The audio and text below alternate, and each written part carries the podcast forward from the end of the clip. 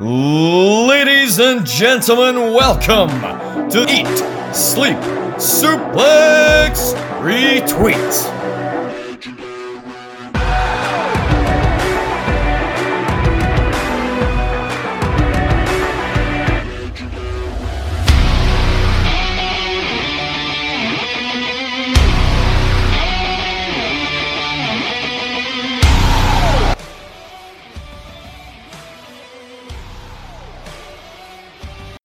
Send the Ryans a tweet and let them know their SmackDown show is on the ropes. Hey, mm-hmm. hey, hey, ho, ho. Ryan, Ryan Gallagher's got to go after that abysmal performance at the weekend from himself. After I brought the A show, the Raw report, back to level pegging after the best of five sweeps.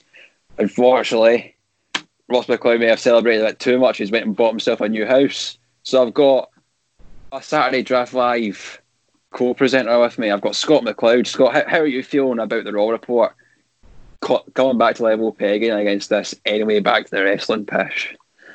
Honestly, Jack, I never had a doubt in you because Ross, you know, I'm used to disappointment him over the last twenty odd years, but you know, he let he let the side down uh, take over, but you did well.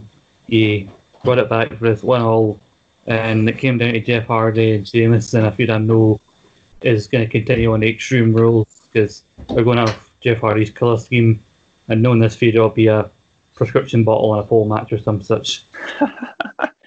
As I, I, said to Ryan Gallagher when we were doing this, you can't discount a man that's had just had a jug of fish chuck over him. it's, it's proved dividends. So if he's if he's didn't already know, you listen to the Raw report on Suplex Retweet Extra. Catches in all the socials at Suplex Retweet, your Twitter, Instagram, Facebook. Can listen to us on Anchor, Spotify, iTunes, anywhere where you get your podcast. We are bloody well on it. And we've got our own website as well, suplexretweet.com. You can catch all our episodes on there and all our uh, blogs and just everything, anything wrestling wise, just come our way. But you know, we'll get we'll get back onto the A show, the, the, the important stuff. So, uh, Scott, how how did you feel Raw was this week after Backlash? Yeah, not too bad overall because I remember I've been helping out Ross with his new house, so I didn't get a chance to watch a lot of Raw until like Tuesday evening. I sat down and properly watched it in full. But I had seen like on YouTube and through social media that Christian made an appearance in the stuff that was going to happen later with Randy Orton, and probably like, well, I'm glad I'm I'm in on the Raw part this week and not Ross because I wanted to talk about Christian, but outside of like that and two or three other big talking points, there was some plunder near the, the middle of the show. I mean, there were there was there were parts that was just really good for me that I proper enjoyed it, but other parts I thought, what what the what the fuck is happening? And we'll get right on to what what what in the actual f was happening. Why the hell is Akira Tozawa in a faction with ninjas? oh Jesus! Like this big seven foot ninja guy, it just this is a weird comparison, and I hope probably only a few people will remember this, but there's a Bruce Lee film called uh, Game of Death, in which Bruce Lee goes up these five different floors fighting a different ninja master on each floor. And on the top floor is a, a ninja played by basketballer Kareem Abdul Jabbar. And he just kicks Bruce Lee in the chest, and it leaves a giant footprint on Bruce Lee's chest. and I've seen this guy and I immediately thought of that film and that scene with Kareem Abdul-Jabbar fighting Bruce Lee. Oh, I, I was that genuinely be fearful, even if I knew it's like obviously it's, it's all all scripted and whatnot, and like yo, you're you're working this guy. I'm I'm still going to be fearful of him. It's it's. It's seven foot three is unbelievable, but obviously this this faction came about at Backlash when there was the, the interruption on whatever backstage brawl happened between the Viking Raiders and the Street Profits, and Akira Tozawa seems to be leading it. And coming coming on to Raw, they were thinking of how how best they were going to end their um, anything you can do, we can do better series, and then somehow they came to the decision that they were going to have an eight man tag match against Tozawa and his three ninjas, to which they, they won in about 30 seconds. Tozawa never, never got in the ring they had this seven foot three ninja just kind of waiting outside till they lost, and then they come in, and then as it seemed that all hope was lost, you know, the, the, the biggest, most reliable man in sports entertainment, the Big Show, has turned face again and has made his return to save the day. There's nearly as many MCU movies as there are face and heel turns for the Big Show's career. I'm pretty sure at this stage, and it is weird. I mean, that thing at Backlash, that just says that we just found out definitively that not everything in this whole cinematic wrestling style can be good because I honestly don't know what the fuck this was meant to be. And so confusing. And the whole thing of they decide next week, oh, thanks to the big show, oh, here's a novel idea. Why don't you settle us with a wrestling match for your tag team titles? I like it was if it was like kind of like the it was if it was like a kind of a general manager so to speak. Like, how about just to finish it, you just have a tag title match next week? And I'm thinking, well, they're making it seem as if that's a brilliant idea. That was the idea to literally happen the night before, and they hmm. decided to beat the shit out of each other. So like, how, how can you guarantee that's not going to happen next week? And, and the whole thing is like they're doing a thing, and I know some people are happy that they don't have on-screen authority figures, with the exception of like William Regal and that and because they usually take up the, a lot of screen time. But then that's led to people asking, well, how do these matches keep getting made? And I think that's why they haven't had a wrestling match yet, is there's no authority figure to make it, so they're just doing whatever the fuck they want. so I, it's, it's, it's a weird one, but hopefully it, it ends. It ends this kind of rivalry because me and Ross are pretty sick, fed up of having to bash this for so long. Because it's, it's, I'm glad I'm talking about it now and getting out of the way. Because honestly, I don't want to go any further with this, Scott. Yeah, well, three. So uh, next, a kind of a match that we discussed in the best of five sweeps that we thought might have been added to the pre-show happened on Raw the next night. We had Kevin Owens versus Angel Garza. It it seems to maybe have ended their kind of wee mini feud just to tide a few weeks over for both Owens and Garza. Owens picks up the win, and it seems that the Andrade Garza alliance seems to be crumbling every week, and this rivalry might be starting sooner than we think. Possibly, yeah. I mean, I know Andrade and Garza were maybe the team that faced uh, Street Profits at WrestleMania before Andrade got injured, which then brought Austin Theory into the group. And the way Zelina was going, I think she seems like she's going to try and direct them to going after titles again. And given that Andrade lost at Backlash, maybe they'll get a shot whoever wins next week's thing between Street Profits and Viking Raiders. Uh, I don't think they'll win, but I think it's like again there'll be more dissension, maybe extreme rules that eventually leads to the match. And I like the way that they're the kind of building this. Kevin Owens unfortunately kind of feel like the kind of a pawn in this story and him beating uh, Angel Garza, but the whole thing being the the squabbling on the outside between Garza and Andrade. And so I'm sad to see where I don't really know where where Kevin Owens is going. I'd hoped he was going in the US title picture, but that seems unlikely. I'm really surprised at what's happened with Kevin Owens. Obviously, getting getting injured at WrestleMania was a bit hampered to what was going to happen. But I, I said even before this match was going to happen, if when Seth Rollins lost the match, he was somehow going to be the winner coming out of it, as in he got his WWE title feud. Even even though he's lost, he's still in a very prominent role in Raw, and Kevin Owens just seems quite foul now to this US title scene. Mm-hmm. Yeah, because like he played a big part in that US title match, which made me think that once Garza and Andrade went off into their thing, when Owens would go after Apollo, like, yeah, I'll help you out, but remember I was still with a title shot when those guys before those guys interfered a few weeks back, and they would keep that going. But when we talk about Apollo later on, he seems to have uh, other people eyeing for his title. Aye, well, uh, well, I will look forward to that when that happens. But the kind of the last the last kind of dud thing I'll, I'll put in, maybe some folk might not see as a dud thing, but I see as a dud thing because I've not been enamoured by this feud at all. Is the Asuka Nia Jax match, the, the rematch for the Raw Women's Championship after after Backlash ended in a a, a double count out. Everyone seemed kind of a bit miffed as, as to why that happened, and we're thinking, all right, it's a way it kind of protects uh, Nia Jax, I guess, not getting pinned and whatnot, and Asuka still keeps her belt. And then we find out, oh, we'll get a rematch on Raw. So oh, we'll actually get definitive winner.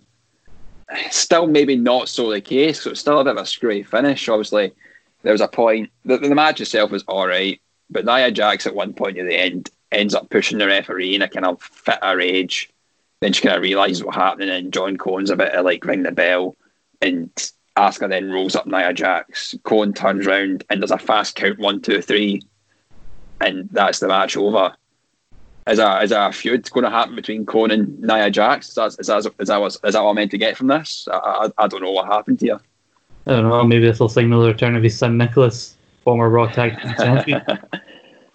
Honestly, I prefer his Raw Tag Title into the Street Profits at the moment, but that's another story. But yeah, this I can see this as a dud as well because this backlash match I thought was really just starting to get into its groove before the, the count out spot happened. And then you had this match on Raw, which again didn't seem to get really going before the finish spot happened because Asuka was starting to look good in the Raw match. There seemed to always have an answer for Nia, and even though Nia was bigger, she was always in the back because Asuka kept getting her in like the armbar spots and all that. And then yeah, Nia almost gets herself DQ'd, and like I don't get why the referee suddenly decides no, I'm going to count instead of DQ. And like no, if it's a DQ, then you should just immediately signal for the DQ. Like, and you know they'll play that off as like in referee's discretion, but yeah, I don't think this feud's done. I think we're going to the extreme rules. I don't know, John Cone in a shark match, a shark cage, maybe. it's, uh, it's it's a feud that I, I was a feud that I didn't want to happen, but understood that kind of it needed to be. It would legitimize Nia, uh, Asuka's reign a wee bit, and it kind of tides the the fuel over until eventually we a Charlotte or Shayna Baszler comes in to kind of dethrone her. But well, that's the dud stuff covered in a bit. Hey, sorry, Jack. Before you move on, uh, talking about Charlotte, I, I do see this Nia thing continuing Extreme Rules because Extreme Rules is often a place for like rematches from a previous pay per view, just with like a stipulation attached. And I think this is also a way to continue the Nia thing till Extreme Rules. But you remember uh, Charlotte was backstage with Ric Flair on Raw, and he was basically asking her who gets under your skin, what is next for you. Uh, I seen a clip like 10, 15 minutes before we started recording this of uh, Charlotte on that Raw talk, and she was talking about the perceived notion that she's entitled and she's one not too many titles, and she talks about how she's always consistent, she's always here, rarely getting injured, she's up doing promotions for all the shows, even when she's not on. And then she called out Nia Jax, basically like, I'm not entitled. It's the people who go off for a year and then come back and walk into title matches that are entitled. It's those people that get under my skin. So maybe if we can get like Charlotte, Nia, and Asuka in a triple threat at Extreme Rules, I think this will become a much more bearable like program for the title. I think it'd be quite good in a way if if they can like keep, if they're able to keep Charlotte on a main show and not have her a title feud, it kind of allows the women's division to get elevated a bit and allow like stars, maybe like a, a wee Liv Morgan feud and a Nia Jax feud and whatnot, they can be put on like a Extreme Rules pay per view. So like the the women's title might not need to be defended or whatever. I think having her in that role might be quite good and beneficial to the women's division as a whole. Mm-hmm. Is I was looking at it like who else is throwing off a face outside of like Nia and Asuka. I couldn't think of it, and I realized, look, and Shayna, bring Shayna back for a feud with with Charlotte. Where's she going to? Hey, it's, I, I, uh, as as a Raw Report host and a member of Saturday Draft Live, having Shayna Baszler on my team, I've been very, very miffed as to why she's not been here recently. But that's, I digress. It's another story. The dud stuff's over with, Scott. Well, let's crack on with arguably what I've been enjoying most the, the since since this new new characters came in. What is your opinion on the Messiah gimmick of Seth Rollins. I love it. Be honest with you, like just how he carries himself, and like the very as Ross often said, rarely ever raising his voice. It's always part of Rollins' plan because like before like WrestleMania when he's just starting to get this faction together, he just seemed like this egotistical like regular healer who just took credit for carrying Raw all the time. But even after WrestleMania, the more cult esque part of this character and the natural development of it. And every week seems a new like part of the character comes out that we didn't think we'd see, and it just adds more layers to it. It's, I think it's the more most layered thing that kept that Seth Rollins has done in his entire WWE career. I, I it, pleases me no end how much you're a fan as I am also a very big fan of his character. But uh, we we see Seth Rollins in a backstage segment and uh, he's being told, "Oh, do you know that uh, Dominic's going to be appearing on Raw tonight?" He's, "Oh, yes, I've been made aware on social media, and uh, no one's seen him in the building yet. But um, I will I will address this straight away. And he, he comes down, he heads to the heads to the ring, looking looking dapper as ever, and he's talking he, hmm. he's talking about Rey and Rey and Dominic, and he's saying about how how great a sacrifice Rey was to allow this movement, this this following, this taking Raw into the new age. Rey Mysterio's allowed this to happen, and he knows that Dominic wants to avenge his father pretty much. But he, he threw out the option: "Well, how about you join me? You become one of my disciples, and we can we can take what your father sacrifice is and make it into what Raw is going to be in the future." And but then all, all of a sudden, Rey Mysterio turned up on the the, the, the big screen and had another kind of bore promo as ever. It's like, "Oh, don't you hurt my son! Don't don't do this! Don't do that!"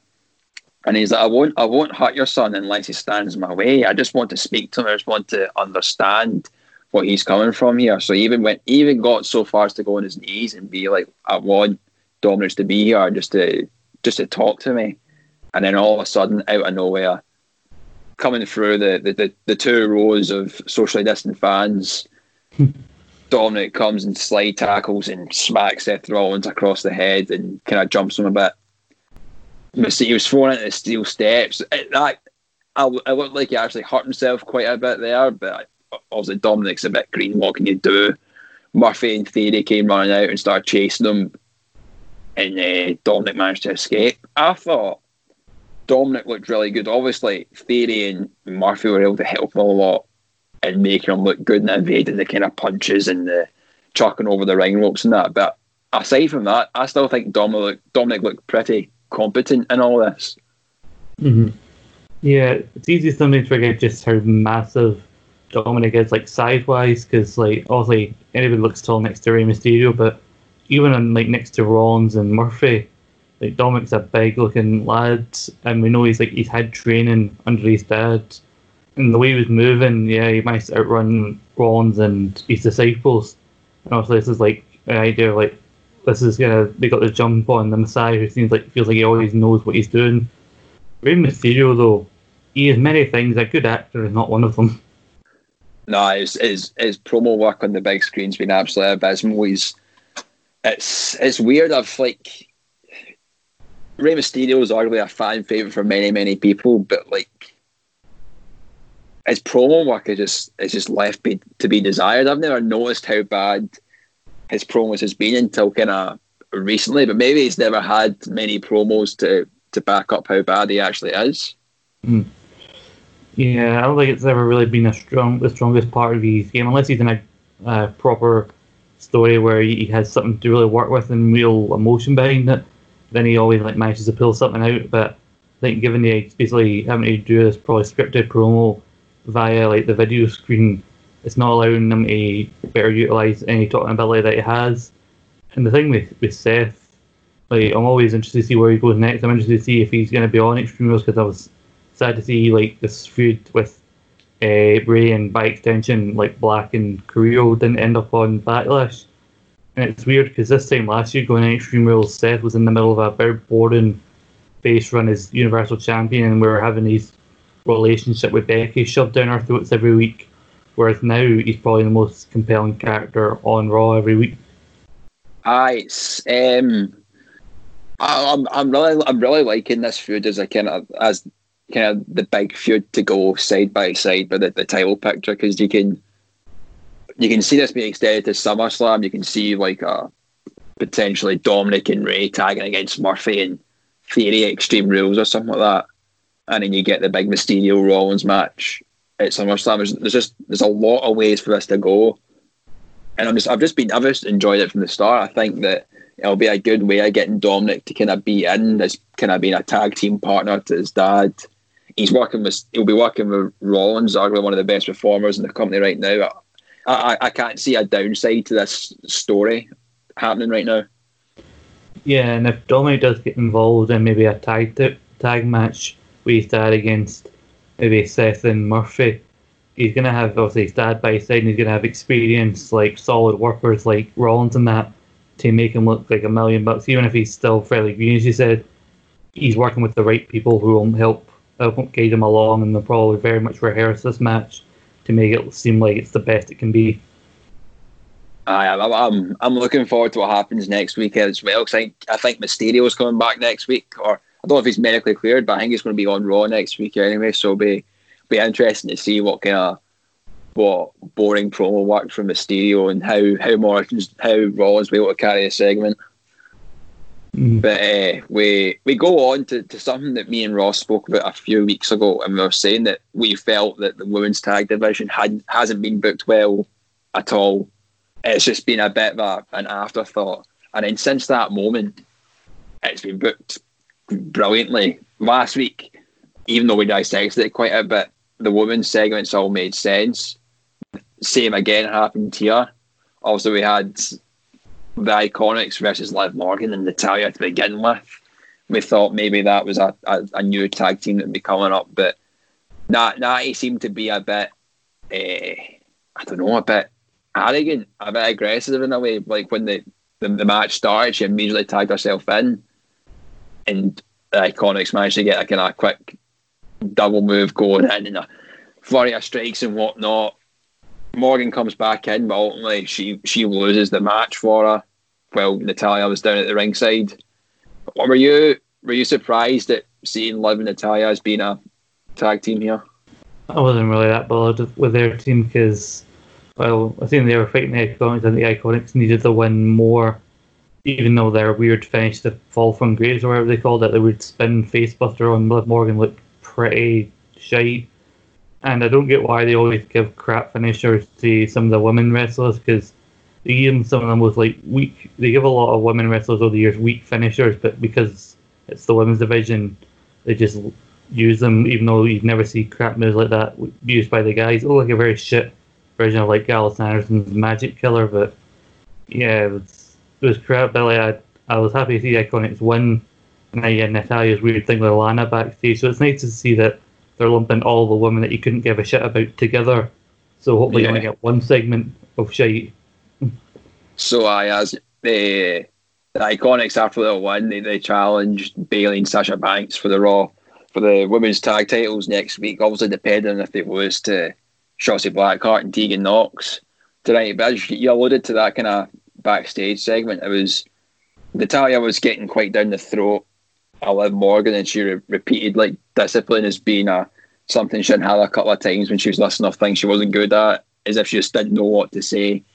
And mm-hmm. obviously, Lana appears out of nowhere. She's a bit grief stricken as well, but we'll go on to that in a wee while. And they seem to kind of residing each other in a way as if, like, oh, you're a, you're a good shoulder to cry on here. This is this a potential way of getting Lana on TV and Natalya on TV as well as being a tag team, a tag team of folk that think they deserve better. Possibly, I mean, maybe they'll do this. What they were probably going to do that in 2017 when they made a big thing for several weeks on SmackDown, where it looked like Lana was going to try and manage Tamina towards the SmackDown Women's title, and then they did nothing with it. I think with Natalya, somebody left a comment on the YouTube clip of this of this segment, which I think sums up Natalya's run perfectly. They pointed out Natalya's basically become the big show of the women's division, and that she seems to turn from face to heel for so often with very little reasoning. And she was talking about the, un- her ungrateful some of the women are, and I built this division for you. I'm pretty sure she's already used that excuse once or twice for when she's turned heel. So Mhm. she's heard so many times already that they're running out of imagination when they want to turn Natalya heel. Oh, see, this is up. I, I appreciate that they're actually trying to build a tag division, and the tag division allows women that aren't going to be on TV as much a way of getting TV time and being involved in some sort of storyline. But by Christ, if they're going to push Natalya and Lana down my throat on Raw every week, I am not going to be happy. Lana, Lana crap in the ring. She, her, her acting skills are awful. Natalya's the one of the most boring people in the women's division. I get she's she's she, or her namesake's got her to where she is and all that, and she's she thinks she's like deserves more. But I am not looking forward to this tag team being a thing. Nah, because like, like you watch these promos from these two, like fucking Tommy Wiseau would criticize their acting. That's how bad they are. they wouldn't even get into the this movie. That's that's how bad it is as well.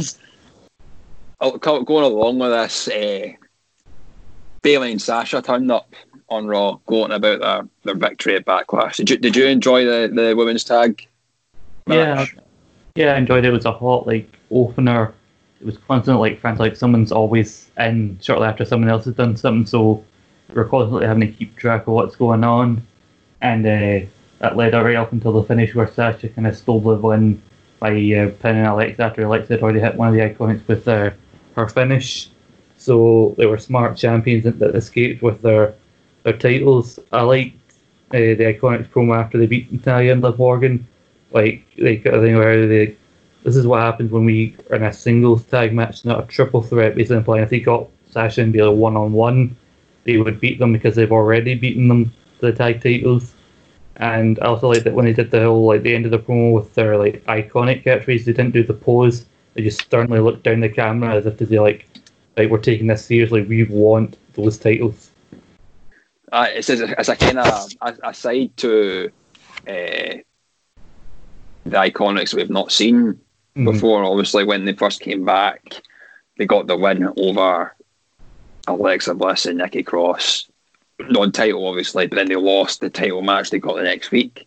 Then you saw, then we thought we were getting the split up when the slap happened, but no, that just seemed to kind of reinvigorate the passion they have to get these tag belts as being pretty much the only credible actual women's tag team. Everyone else just seems to get it thrown apart.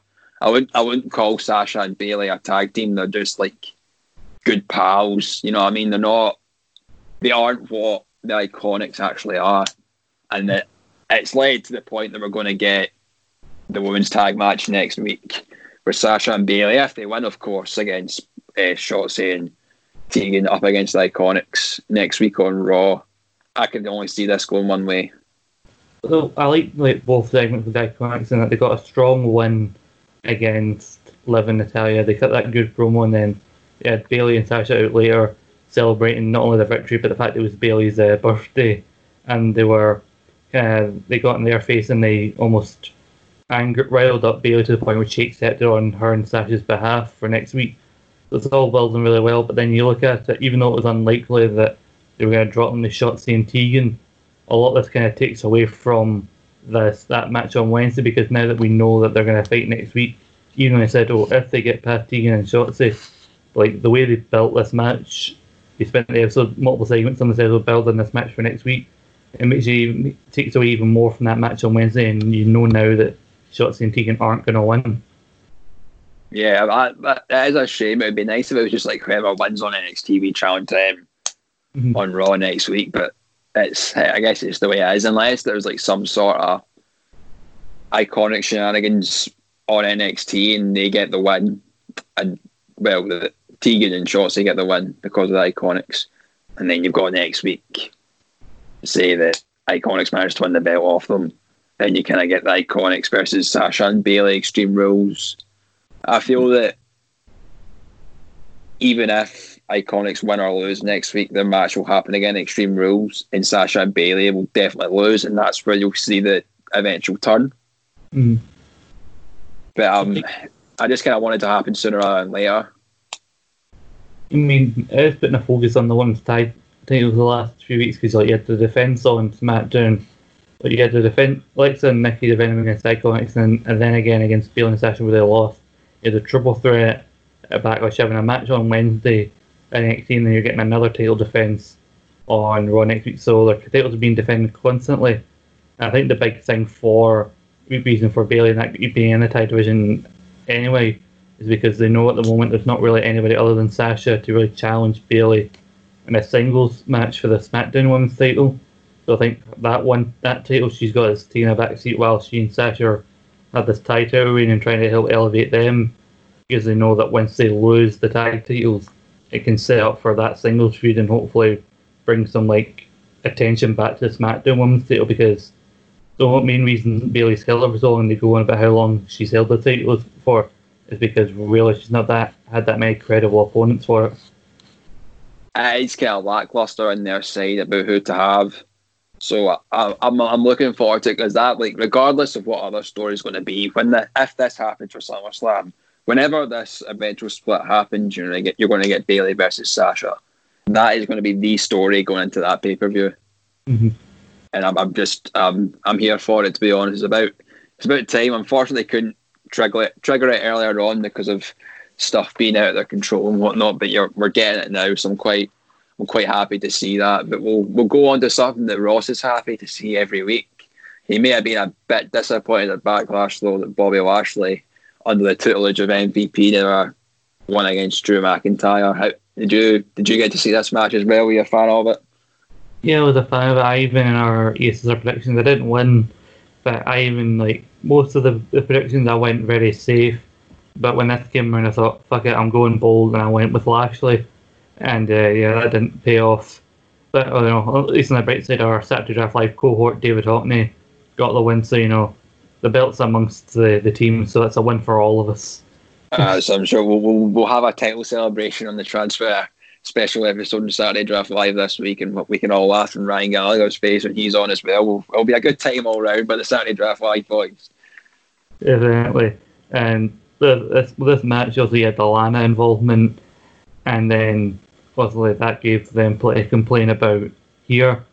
And I was hopeful that obviously the Lana involved would help continue this feud with and Bob Lashley using as an excuse to get another title shot because the way Drew cut that promo at the end of Backlash, like looking in the camera, said I told Lashley like bring his best, and the way he was talking, I mean, it seemed like in Drew's eyes he was done with Lashley, which I was hoping was not the case. Yeah, so before even Raw was on the air, it was announced on the kind of the Raw preview that you see on your your socials that Bobby Lashley and MVP were teaming up with each other to go against Drew McIntyre, which is which is you can see that. But then Drew's tag partner of R Truth. Well, I love seeing R Truth to be fair, but I was so confused. Obviously, it makes sense when you go through Raw, but see before Raw even happened, Scott, what did you think about seeing this tag match happening?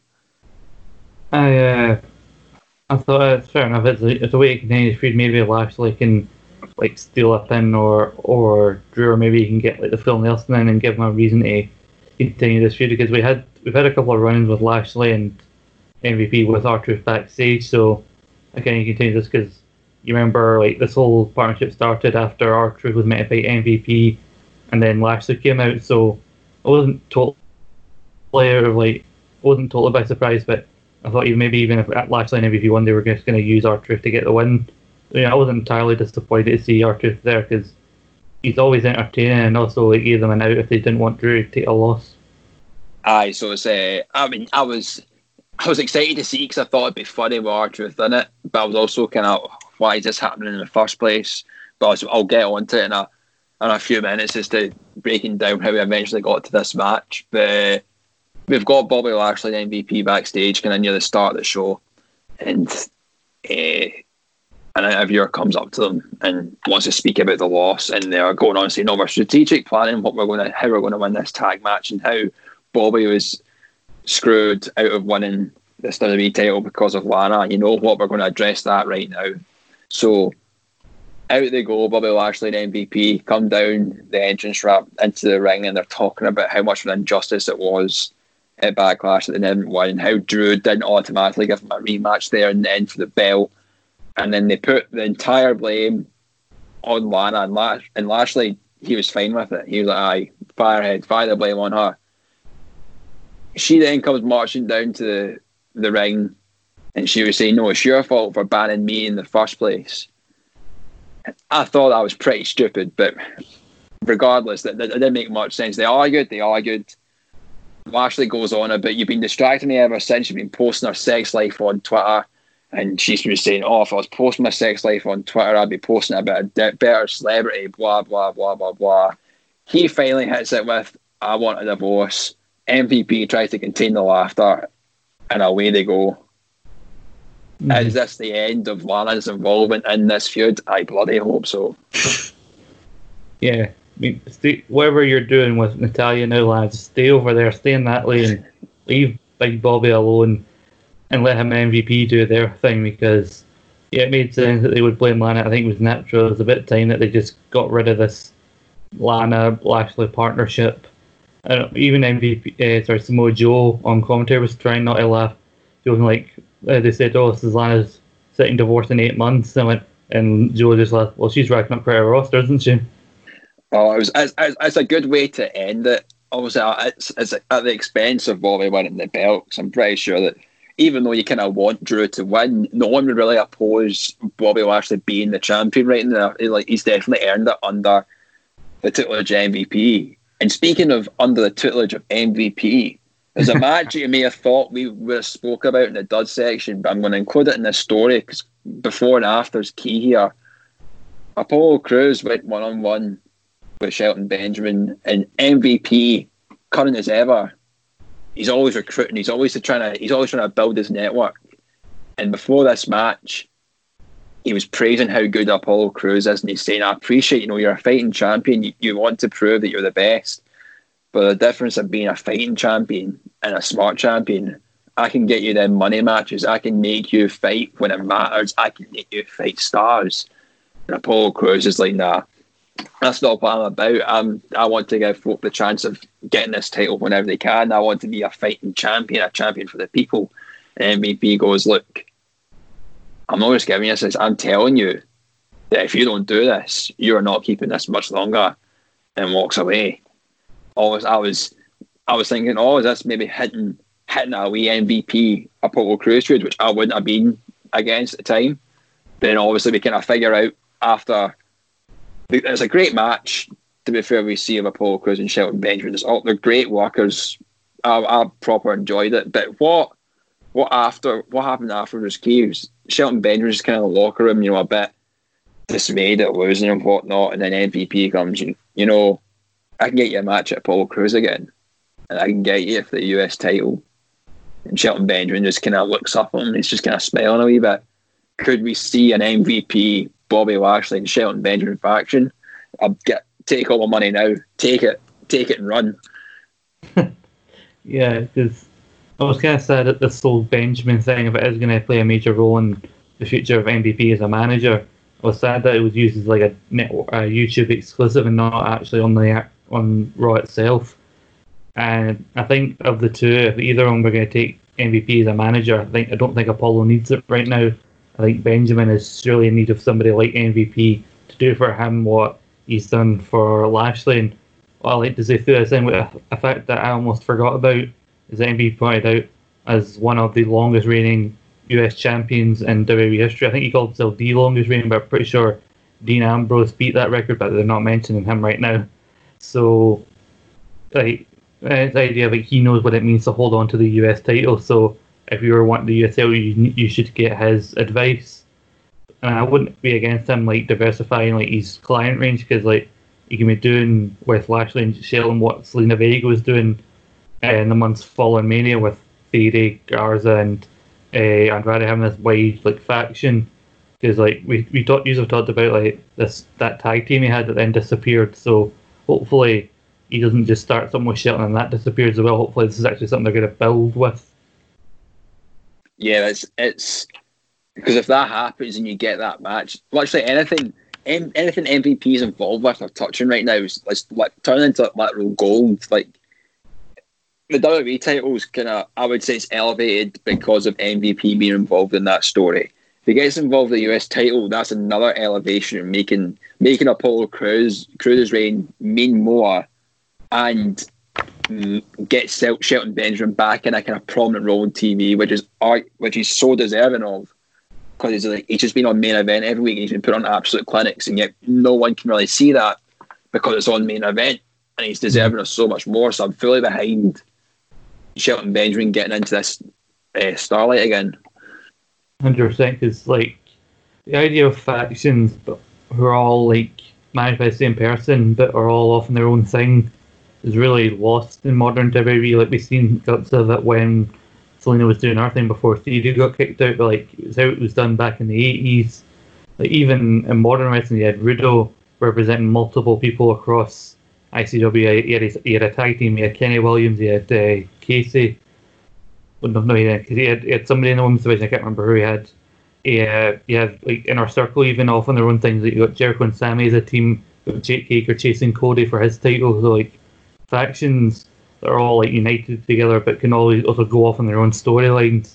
Can't can still have a place in modern wrestling. Aye, it's just they're they're showing that they're able to do it right now. And well, I'll getting away from that US title scene now. I'll, I'll try to start explaining the, the shenanigans of how R-Truth's involvement in this tag team match makes sense.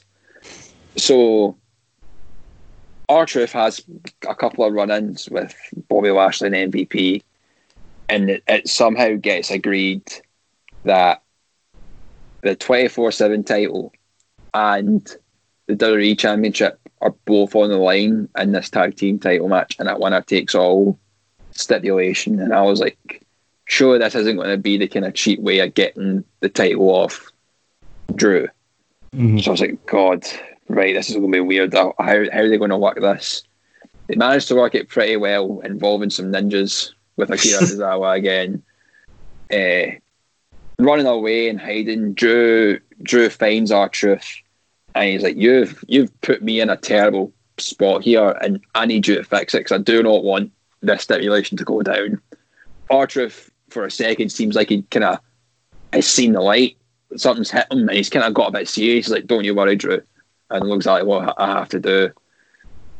Run runs off. He goes, and we we don't see a segment with, with him for a wee while. And you've got Drew just kind of working out at a in a ring at the back of the performance centre, and R-Truth oh, comes back and he goes, "Don't worry, I've got this all figured out. Now the match for the main event is only going to be for one title, and it's only your title because you're the champion that matters most right now. My twenty four seven title doesn't to be defended." Drew being irate is like, how how's that make any sense? So you can get pinned and I lose my title, and he's like, ah, yeah, but we're fine. You just got to trust me, and trust him. He did. We went on to this main event match. Well, not main. Is it main event? I don't know. We, we go into this match between MVP and Bobby Lashley against R-Truth and Drew McIntyre. I, I, I thoroughly enjoyed this. It kind of, kind of like what you expected from the start. Drew would just kind of run rampant against the two folk, and then he's about to about to claymore MVP. R-Truth decided to tag himself in, and then the the shift of the map changes. You know, the momentum's on the side of Lashley and MVP, but uh, McIntyre's able to get himself back in the match. Hits MVP with a future shock DDT, but Lashley managed to break it up. But then Truth's on the outside during all this when there's pins being broken up and whatnot. Bobby Lashley tries to spear uh, spear R-Truth into the next realm. What happens? R-Truth somehow trips Bobby Lashley up into steel steps. McIntyre has a Claymore and MVP. McIntyre then tags Truth back in, who has a Star Splash, pins MVP, and retains the WWE title for Drew McIntyre. What absolute scene, Scott! Yeah, it was a it was a weirdly short match for the amount of like build towards it because like like four maybe five segments backstage building to this, and then you had the then you had the stuff in the ring with Lashley and MVP demanding another title shot after the Lana thing, and like I like the way like Drew completely misunderstood the situation uh, before he went off and made it just for the WWE title, and Drew trying to explain to him like all the work I put in in the years, my life's work to be the WWE champion. I don't want to lose it this way. And Drew's like, man, I know how you feel. Sometimes when I lose this 24 7, 7 11 European TV title, it take me around two, maybe even three days to get it back. And Drew's just looking at him like, what are you on about? And obviously, at first, Drew doesn't want to tag Truth in because he knows like if Truth gets pinned, that's him, that's the title changing hands. And I remember before he, they change over, Drew thinks if he gets the win for his team, that not only does he retain the TV title, he gets the WWE title. So that could be the new Becky Two belts. Ah, that was that was amazing. I loved I loved hearing that. Our, our Truth played his role amazingly, and I think it helped. If, I- see if it was if this was any other star but our Truth, I felt that all these segments would have been a bit boring. It it wouldn't it wouldn't have meant as much if it if it wasn't our Truth that was in it. Because it was our Truth, he managed to make it work and make it more enjoyable than what it actually was. And also, I wouldn't be objected to seeing MVP get a reframe of the 24 7 title because I remember a few weeks ago, that R-Truth's backstage with the, the full Nelson after R-Truth accidentally interrupted MVP's interview. And part of me was watching that thing why didn't MVP just pin R-Truth there and win the 24/7 title? Because no one's going to try and chase him for the title when MVP is constantly being followed around by someone as big as Bobby Lashley. So he can hold he can hold down that 24/7 title for at least a couple of episodes of Raw, and so you never know that could happen. You know, and obviously Drew Drew's sheer panic on his face when he's watching R-Truth get beat down, thinking if this guy gets pinned, there's my title gone. But then when you see moments like Truth sidestepping Lashley spear on the outside, kind of like that thing with Orange Cassidy, that he's a comedy character, kind of you forget just how good of a wrestler he is. So sometimes every now and then he just surprises you when he pulls out these moves, or he actually works smart in the ring, and you realise just how good of a wrestler he is. Aye, R-Truth's one of the most criminally underrated performers on that on the roster, either the Raw roster, SmackDown, NXT. For his age, what he's actually able to do, he's, he's fantastic. But I can I can see this twenty four seven title. If this feud happens between him and MVP, and MVP becomes like the kind of twenty four seven champion, I can see that being intertwined with the WWE title feud quite a bit. So say say there's that the rematch takes place, Bobby Lashley, Drew McIntyre, Extreme Rules. MVP would probably win the twenty four seven title before that. Yeah. And he's he's out managing Lashley the pay per view main event, and Lashley's about to win, but like R-Truth comes out and pins MVP to get his belt back, and then Drew like hits like a sneak claymore on Lashley and wins. You can see some sort of shenanigans way, so it's not like a entirely clean victory. It, it doesn't hurt Lashley in any way. Mm-hmm. I definitely think this is going to continue Extreme Rules a lot, much like the the Raw Women's title thing. I really think Lashley Drew will extend to extend to Extreme Rules, and I think you can definitely get there. Like, like I've Lashley saying, like it took me 13 years to get a WWE title opportunity. Lana cost me that. I didn't work 13 years to not only have a WWE title match and a tag match, and my representative is the one getting pinned, and he did even get pinned by the WWE champion. Give me another singles match without Lana distracting me just me and Drew man to man. Maybe they'll have some sort of stipulation. Maybe they'll put them in a cage or something, and let them just fight it out, settle who's the better man. It's I, I look forward to it. I've been enjoying this feud, but uh, what we'll get on to actually something I didn't think I'd enjoy going into Backlash as much. The greatest wrestling match of all time. How do you think it was at Backlash? Just, just a, a quick brief kind of your was your did you enjoy it? Did you did you like it? Did you respect it? Did you respect what it was? Did you like the outcome? Give us your thoughts. Uh, I like the outcome because I think it made sense to have Orton win if they're even though Edge is now injured. He you know when he comes back he'll probably try and settle this once and for all. I know it's the whole 50-50 vision, but also it's a better story because it gets a better reaction for Orton to win after all this work that Edge put in, especially in the means that he won it. I really enjoyed. I think it's one of the better matches both men have had in their careers. Better, one of the best matches Randy's had in a long time.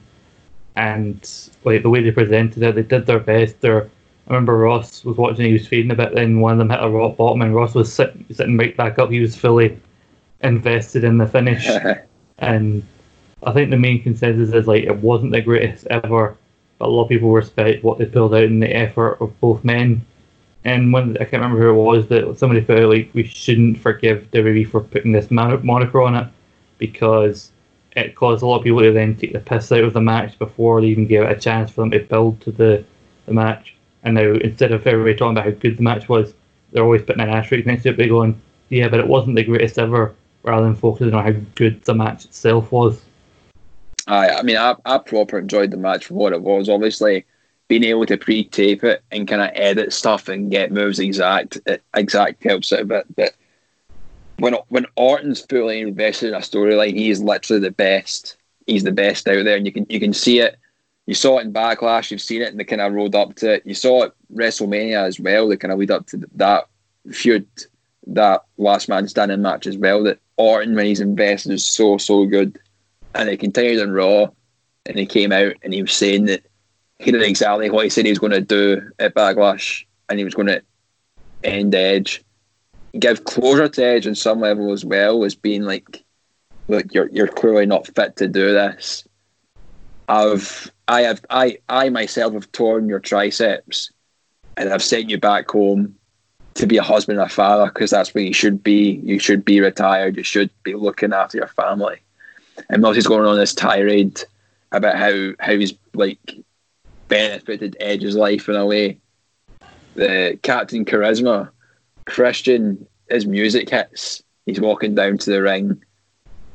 You know, he's a bit bit of a kind of angry look in the eye. Obviously, he's wanting to confront the man who's just injured like his best friend at the pay per view before. And you know, he had a, a bit of bit of bashing towards Orton here and there, and he said that Edge will not quit.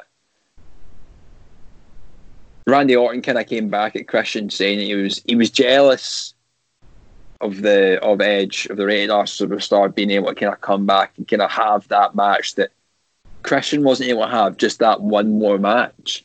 And he's like, I know that you're injured and you're you're not going to be clear to come back and an official WWE match, but I'm offering you the chance to get retribution on me, on me and for your friend. I will give you an unsanctioned match but this offer doesn't last forever. You need to get back to me before the end of the show. How did you feel that went down, knowing that we might we were potentially going to see Christian again for one more match? I like the Orton at the start kind of bragging about I am officially the greatest wrestler of all time because I won the greatest match of all time. And also then Christian coming out because that makes sense because last week he tried to fire up Edge and give Edge the motivation he needed before going into that match. And obviously it didn't really work out. And then or- Orton offering on the one more match, kind of the callback to their great feud back in 2011 over the World Heavyweight title. And then obviously the unsanctioned situation. And what's interesting here is like Orton kept referring himself as a legend killer and how Christian's a legend. Like you wouldn't think Orton being like the veteran he basically is now would still be able to do a legend killer style gimmick. It would be that gimmick would be if like a younger guy.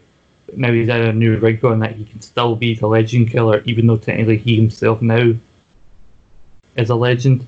And now he's taking out guys who are now been wrestling just as long or even longer than him and just ending their story. And like he's he can still be the legend killer. I it's uh, I'm I'm glad that the Legend Killer Monarch's being played on a lot more now, especially kind of he's taking out Edge. Was We'll talk about what happened later in the night as well, and he seems to kind of have that sadistic side back to him, the side that's arguably made the character who he is, and he seemed to play it better, like at Backlash and Raw than what he did like ten years ago. But I'll get on to that in a wee minute. Throughout the show, obviously, we saw Christian quite a lot in backstage segments. He was on the phone. He was kind of debating whether he was going to do it. Probably speaking to Edge on the phone, and Ric Flair was kind of telling him, saying, "Look, Orton's Orton's on a different level right now. He's clearly not there. He will he will try and literally maim you and make you nothing.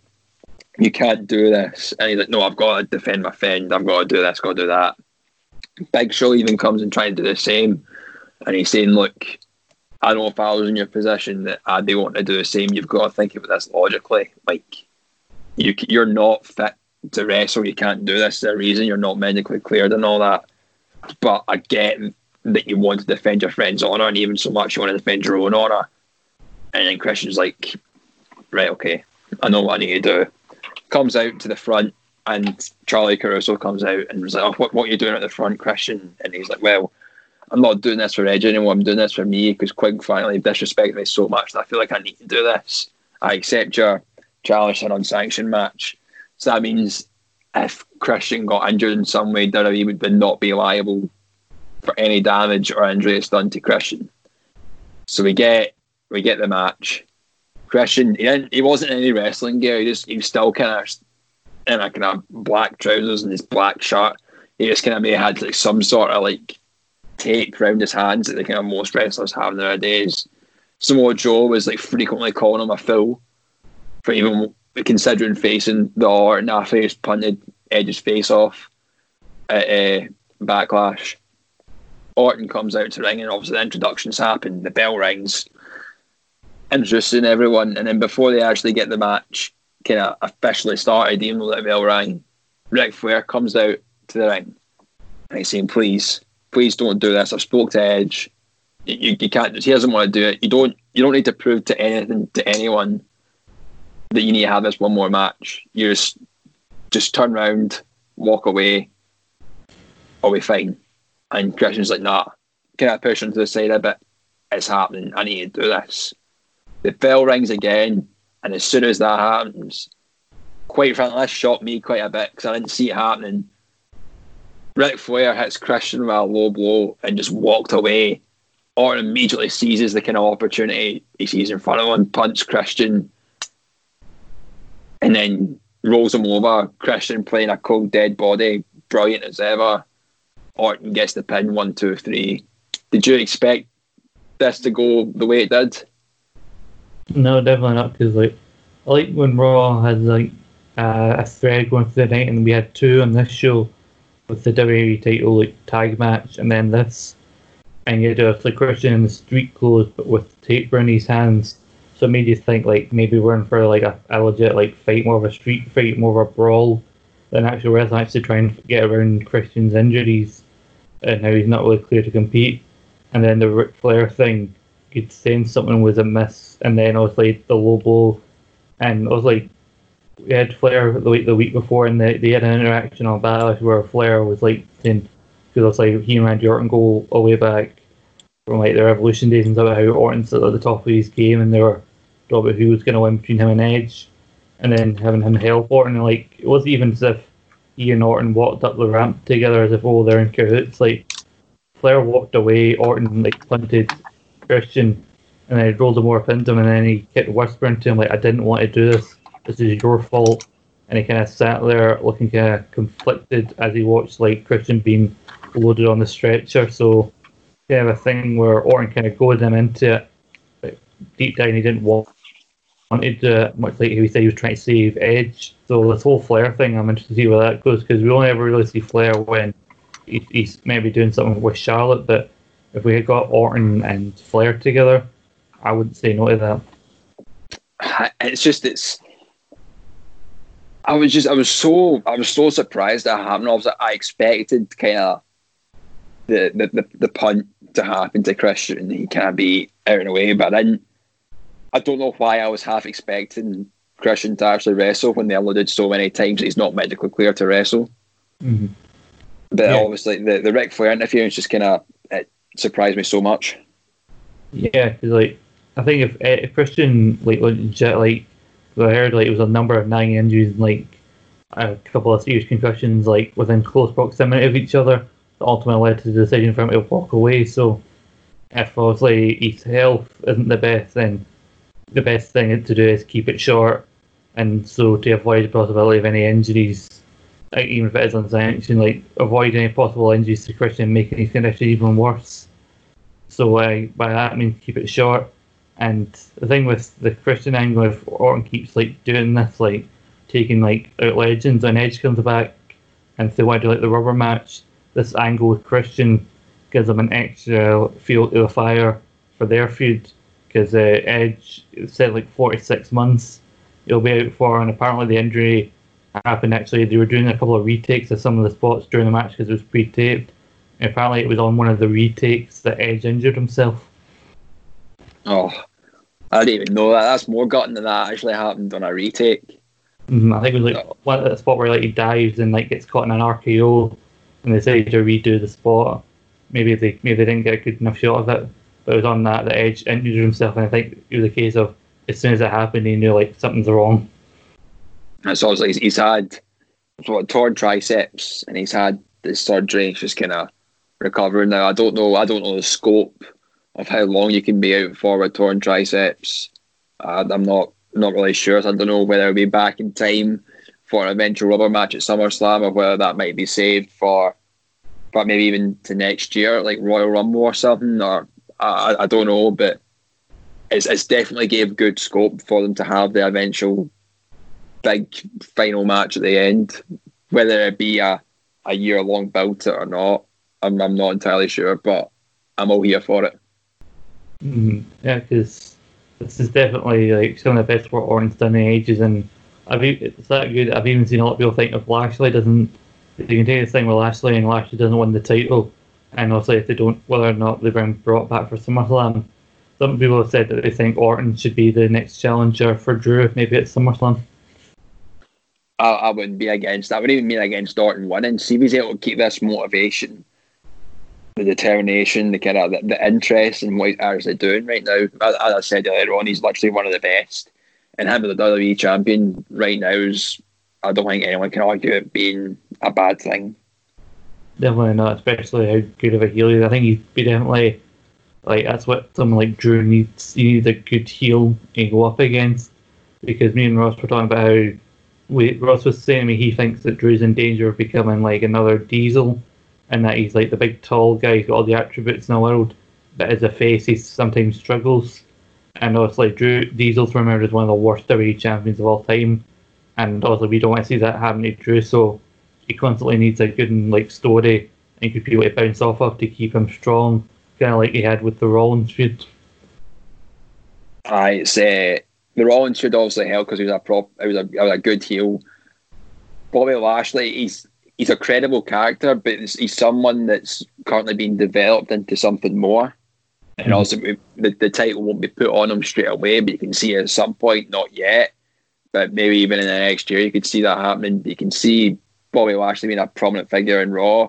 Just he's not he's not the heel that should be going up against Drew right now. Randy Orton is the perfect heel to kind of go up against a babyface Drew. But we'll see all that next week. I think hopefully we can see that next week. Also, we've got Rey Rey coming back, confronting Rollins. We've got the women's tag title match. We'll no doubt see more Lashley and McIntyre. We'll see what Orton gets up to, but that's the Raw report, Scott. Definitely, and yeah, thanks for having me on, Jack. It's been a it's good to talk about the Orton Christian stuff, and uh, I'm still looking forward to what's happening in the WWE title picture between Lashley and Big Drew, and I look very much forward to Saturday Night Live when us the winning team, uh, yourself winning the predictions, you uh, Big Dave the champion, and the loser Ryan Gallagher, and we can talk about all the big transfer stuff. I just cannot wait absolutely brilliant. You know, tuning Saturday Draft Live on Saturday, we'll be going down, giving, breaking down all the transfers. Obviously, you know, some have already been made. It's been on our Twitter, so definitely check that out. We've got Ryan Gallagher from the B Show. He's going to come on, obviously being bottom of the draft table right now. He's going to break down all his transfers that he's made and explain his thinking behind it. And we'll have Scott, who's arguably our, our best chance on Saturday Draft Live to win the, the, the, the draft table this season, he can break down his transfers as well, and hopefully he can get the win for us. But Scott, thank you very much for coming on this week. That truly means a lot. I was happy to, to help out uh, you guys on the Raw report because you know I, I work I help edit these shows together, so I'm happy, I'm very much happy to be the Xavier Woods on the outside playing the trombone to you and Ross's Biggie and uh, Kofi Kingston say to Manchester United soon.